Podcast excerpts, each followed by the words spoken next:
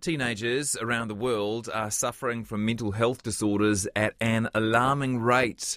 And while smartphones and social media often get the blame for rising anxiety and depression, including on this show, Dr. Peter Gray from Boston College has published a piece in the Journal of Pediatrics with a different theory.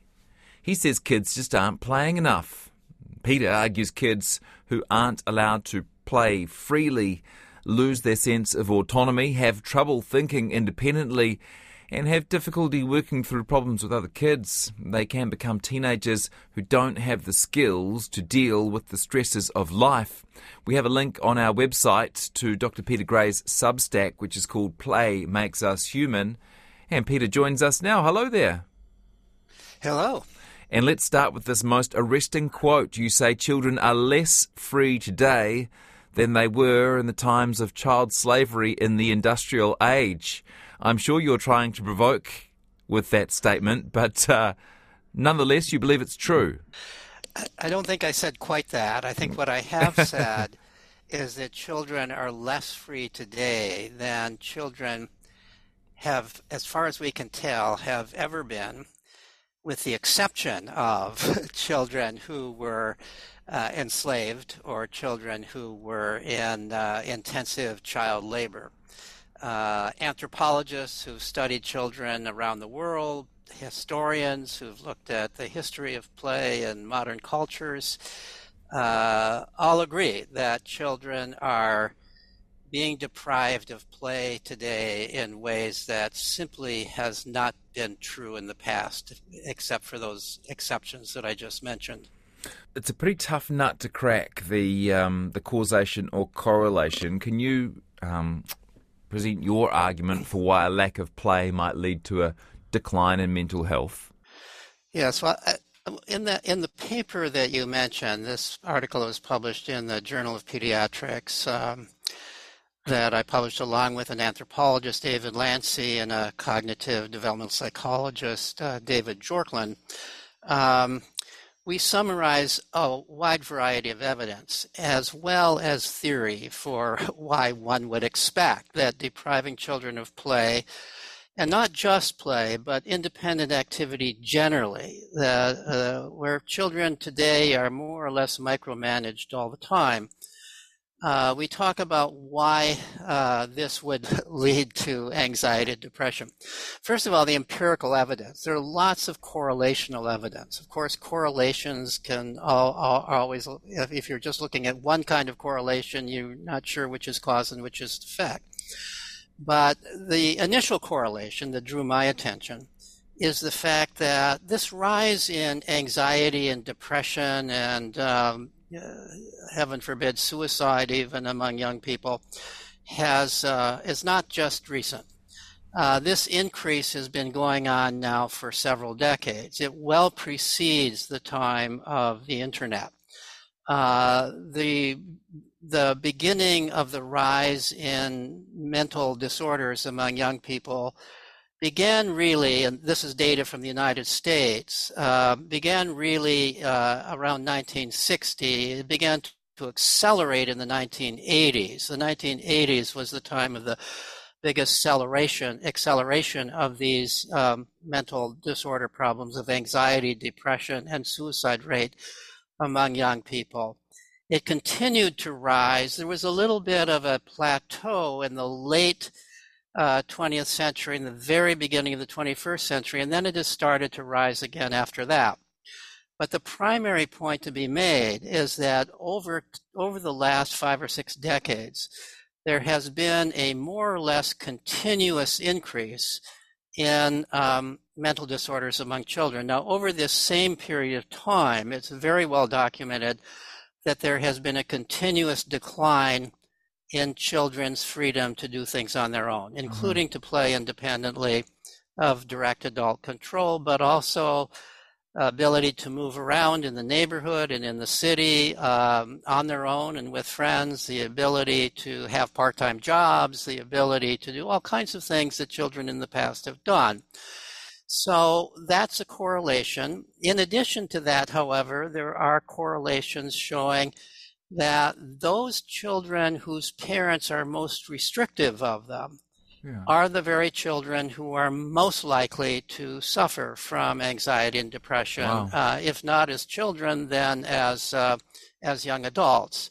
Uh, there's that correlation. There's also, um, and I could go on with other other kinds of correlation. There's retrospective studies, for example, that show that adults who do very well, who are mentally very healthy, uh, recall a life of play, whereas adults of the same generation who are less likely, when you ask them retrospectively about what their life was like as children, they recall much less play, much more constriction over their life. It's also the case, uh, this is something that most people don't, are not aware of, but it's very well documented, research by a, a uh, a woman named Suniya Luthar, who unfortunately died very recently. Uh, but um, she she has done research that shows that those young people who are suffering the most, and this was research with teenagers, high school age teenagers, uh, are those very children who are going to what she calls high uh, achievement schools. These are schools where there's a lot of homework, where there's a lot of uh, pressure on children to perform well, where if you don't uh, get high grades, if you don't make the honors honors uh, roll, if you don't get accepted into a fancy college or university, um, you feel like you're a failure. So that's also contributed to it, and there's been a rise in those kinds of pressures over time as well. But it's a it's a mix for them, I think, of the pressure of feeling that they have to achieve well in school, combined with the fact that they're spending so much time at schoolwork and at other kinds of achievement oriented things aimed at pr- producing a resume in a kind of competitive and uh, atmosphere that they don't have time just to play and explore and be children themselves. So that, that's some of the empirical evidence. But you know, I think that I think that common sense would tell us, right? Uh-huh. that if you take play away from children, they're going to be unhappy. Isn't that common sense? Mhm. Isn't that imagine life for a child without play or with very little play? Of course they're going to be unhappy. Play is what makes children happy. I mean, why does you know, we are grasping at straws when we when we look at social media as the reason. Maybe social media contributes to it. But that's a roundabout argument. The argument about play is absolutely it hits you in the face. And yet we put our heads in the sand and ignore it. We don't want to admit as a society that our deprivation of children's opportunities to be children, to play and explore and do independent things where they can develop confidence, where they can learn how to deal with the bumps in the road of life through the experience of life, where they are not constantly being guided and protected by adults. If you take that away from children, they're going to suffer psychologically.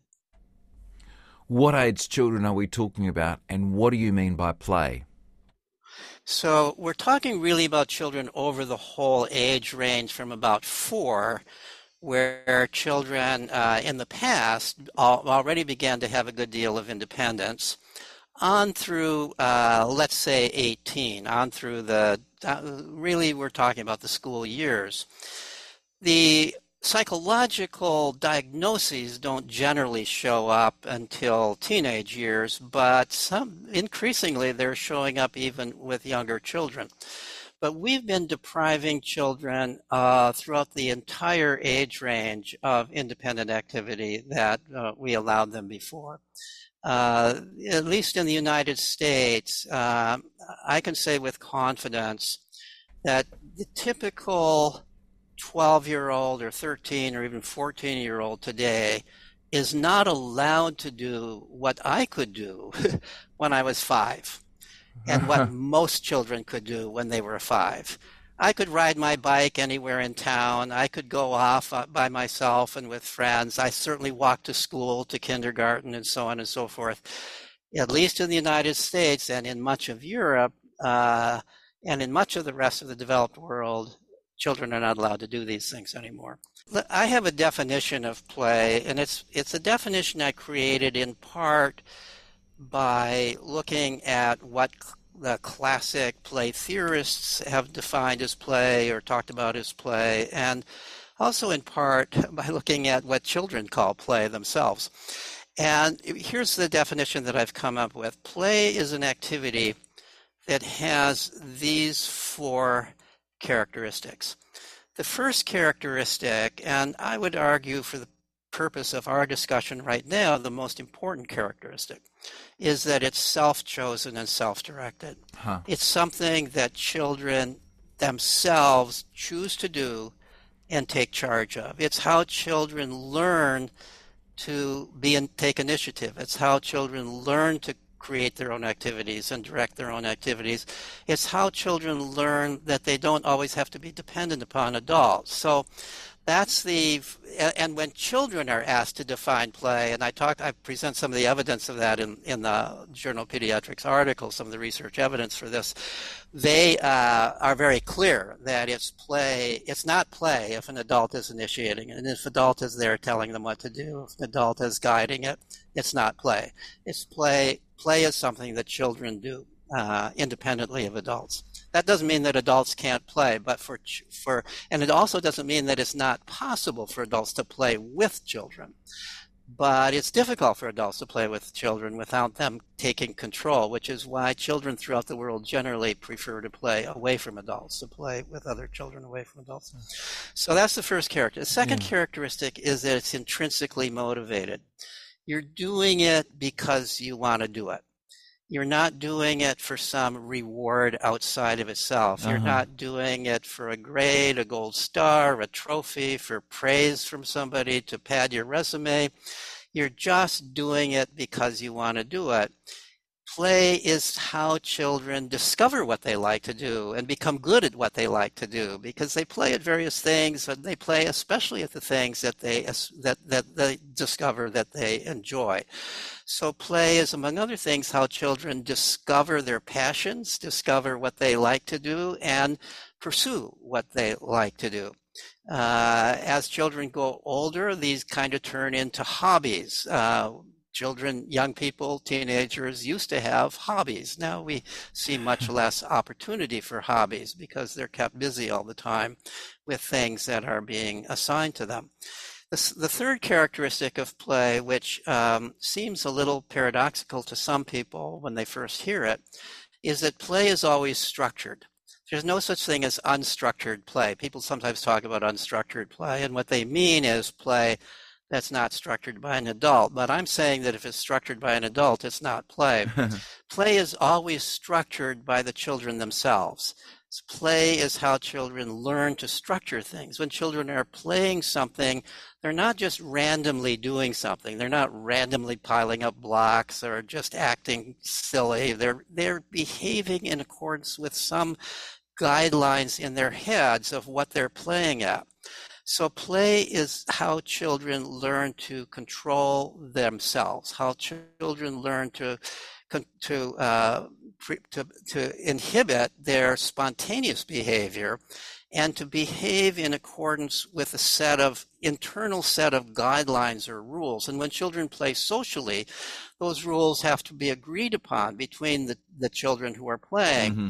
and they'll correct one another if they're not following the rules. No, you you know, maybe they're playing a game of house and you have to be the pet dog and as the pet dog you have to walk around on all fours and you're not allowed to talk and you have to go arf arf arf. In other words, the point I'm making is when you're playing, you're following a set of socially agreed upon rules if it's social play, and that's how children learn to do that. I think one of the reasons we have such high levels of so-called ADHD today is that children are not having these opportunities to, mm. to practice learning how to control their behavior for, with an internal set of mental controls as they do in play.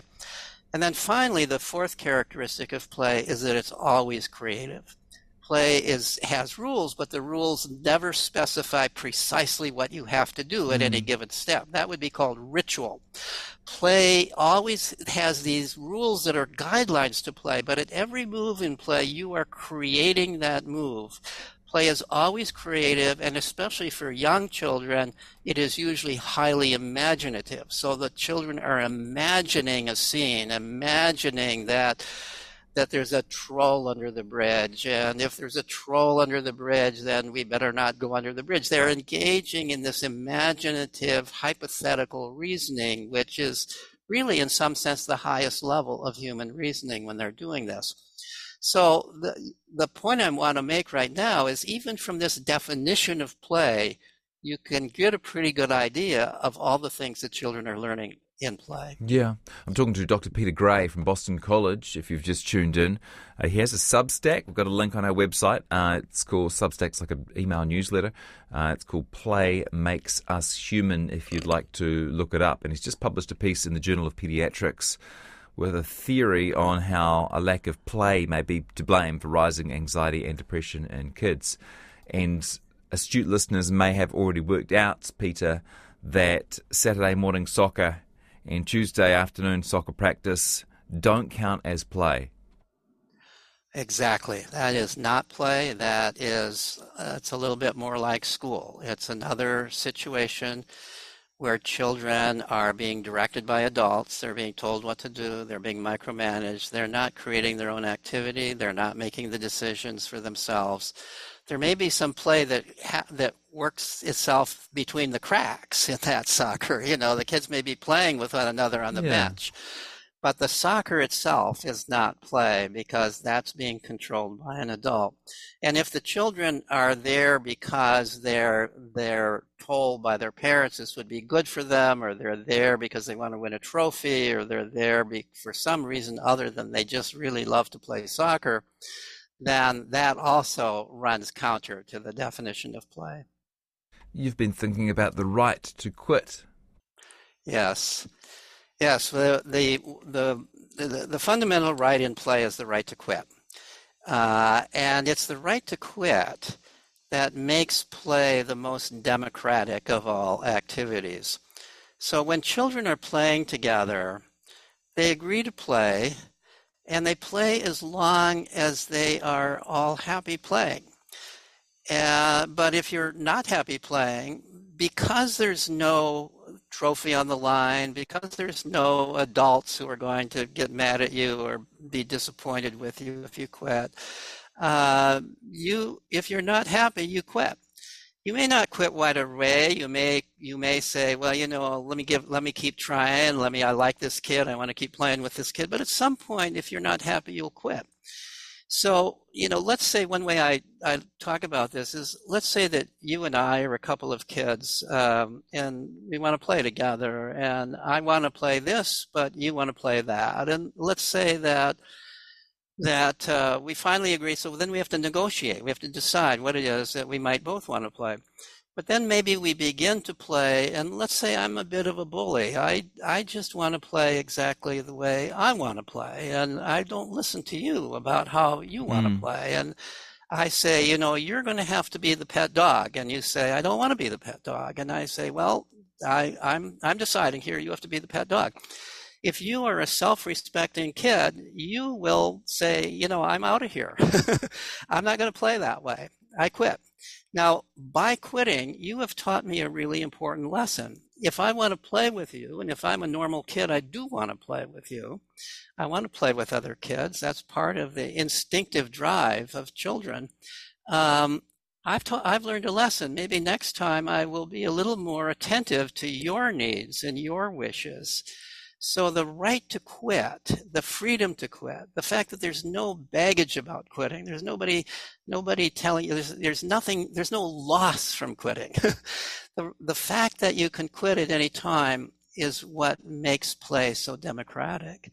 I we have to decide together. If it's a group playing, you know, the old way of playing baseball when I was a kid, baseball was was truly the American sport when I was a kid, mm. and we would we would have we would create our own baseball games. No adults around. There'd be big kids. There'd be little kids. There there would be good baseball players, not so good baseball players, and we'd create our own team.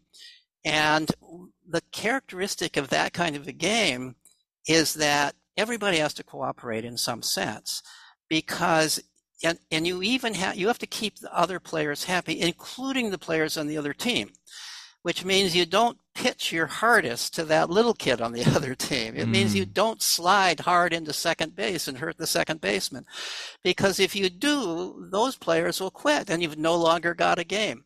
So the the primary goal in social play of this sort is to, of course, you want to play well because it's no fun if you're not playing well. Yeah. Want, but the primary goal is to is to have fun, to keep it going, and because anybody can quit at any time, that's what enforces this goal of trying to keep everybody happy. You, and you, you learn over time, if we really want to have a baseball game, we're, not, we're never going to have nine players on every team, but we've got to have a certain number of players on every team to get anything, any kind of a semblance of a baseball game going. So we've got to keep these kids happy. And every kid is thinking that way as over time when you've got a coach there, the coach is, t- is telling you what to do. The and you can't easily quit, especially if your parents are there watching you, right? Which is the typical kind of little league game today. That's nothing like play. We're, I'm really enjoying the conversation. We're almost out of time. I just want to give parents some hope. Parents who are listening to you and agree with you and perhaps can see in their own lives and their own families that play has been squeezed. Um, where to from here? Where to from here is a good question. I think that we we're not going to go back to the decades when I was a child. It's not going to happen. It's certainly not going to happen in any any time soon, if it happens at all. We're a different world. Uh, for better or worse, we're much more fearful of children being hurt than we used to be the the world isn't really more dangerous for kids than it used to be, even though people think it's more dangerous. Every generation thinks it's more dangerous now than it used to be, but if you look at actual crime rates, it's not more dangerous, but people think it's more dangerous. So, so I think that I think that what we need to do to bring play back to children's lives uh, is to pro- create situations where children can congregate with other children in situations that are safe enough, that parents perceive them to be safe enough, that the parents themselves don't have to be there, but there's some adult there, or maybe more than one adult there, who are there just for safety. They're there like lifeguards on an ocean beach. They're there to make sure that nothing terrible happens. They're not there to tell the children how to play. They're not there to to interfere. Uh, they're not there to solve little quarrels. They're not there to worry about a skinned knee. All of those things they leave to the kids but if there's some real danger, then they would intervene. Uh, and so, one of the things that I'm involved in, along with Lenore Skenazy, who wrote the book Free Range Kids, um, and who's the president of an organization called Let Grow, which I'm also one of the founding members of, and, and Jonathan Haidt is also um, a, a, member of this. Um, is that we're working with schools to bring play into schools before school and or after school where all the children and all the grades together if it's an elementary school it's you know age four or five on through about age 11 all playing together uh, so there's there's dozens, sometimes even more than a hundred kids all playing at once, playing in the playground, playing in the gymnasium, sometimes playing in the hallways, sometimes in the art room. All of these areas of the school open for free play with lots of things to play with, and um, and if they're if teachers are monitoring it, the teachers are instructed not to intervene unless they feel they really have to for safety quite a number of schools are adopting this with great success so far. The children are happier. They're they're actually doing better in school, uh, as well as other things. To me, that's not the primary benefit. The primary benefit is they're happier. They're making friends. They are less anxious, and so on. So. We are currently doing systematic studies of this in the state of New Hampshire in the United States, where the um, the uh, chancellor of schools uh, has uh, given us a grant for introducing this program in an experimental way into the schools, so that some of the schools will have this program, some not. and we'll be assessing the uh, impact of this upon the children's mental health over time. So that's one thing we're doing, but there's a variety of other things that can be done. I refer to some of them in the article. Um, within neighborhoods, uh, there are some neighborhoods where parents get together and they say, you know, let's all send our kids out uh, at certain hours, like the old days. Let's shoo them out of the house, get them out of the house. Mm-hmm. Uh, but let's all do it at the same time. And let's have somebody out there, not all of us, but somebody out there just for safety in the neighborhood. Maybe it's a grandparent who's out there. Some in some in some of the cases that I'm aware of, it's a grandparent who's out there who has time, who's uh, who has a kind of an easier approach with kids than parents tend to have and um, and then and that way the kids are out there. They've got somebody to play with. If you just all by yourself as a parent shoo your kid outside the problem is there's nobody to play with. We might wish that children just love the great outdoors but in fact most children love playing with other children. They're not all they're not innately attracted to the great outdoors. Some some are very much attracted to the great outdoors but i think that the outdoors is a learned taste and it comes from playing with other children outdoors. So if you just send your child outdoors your child if they can they're going to get on the iphone. This is where people criticize the iphone. They'll get on the iphone because there's nothing else to do out there in their view. There's nobody to play with. Uh, if there are other kids to play with they'll play. I do think that in that experiment that I just described, if so, for example, because kids here's one sense in which I very much agree with Jonathan is that kids have gotten so used to the iPhone as a as a distraction, as something to do, as something to relieve boredom. Mm. And they haven't had much opportunity to play in other ways. Oftentimes, if they've got that iPhone, they'll go to the iPhone instead of playing in other ways, even when that opportunity arises. Yeah. So in the, in these play opportunities at school, no iPhones allowed. You've got to be out there without your iPhone, and that's what that's what I think they would play anyway. I've seen situations where kids have iPhones and they will soon learn to not use their iPhone when they can really and truly play with other kids. But it may take a while for that to occur because they aren't used to playing with other kids. They don't they're used to being on that on that iPhone. So the, so it so it's not a bad idea to take the iPhone away for that purpose. And similarly, in the neighborhood play groups, you know, send when you're sending when everybody in the neighborhood sending their kid out, send them out send them outside without the iPhone, and and that'll be helpful. Great chat, Dr. Peter Gray. Uh, the Substack is Play Makes Us Human. He's had a, had a piece published in the Journal of Pediatrics, and I've really enjoyed talking to you, Peter. Thank you so much. I've enjoyed talking with you, and thank you for having me on.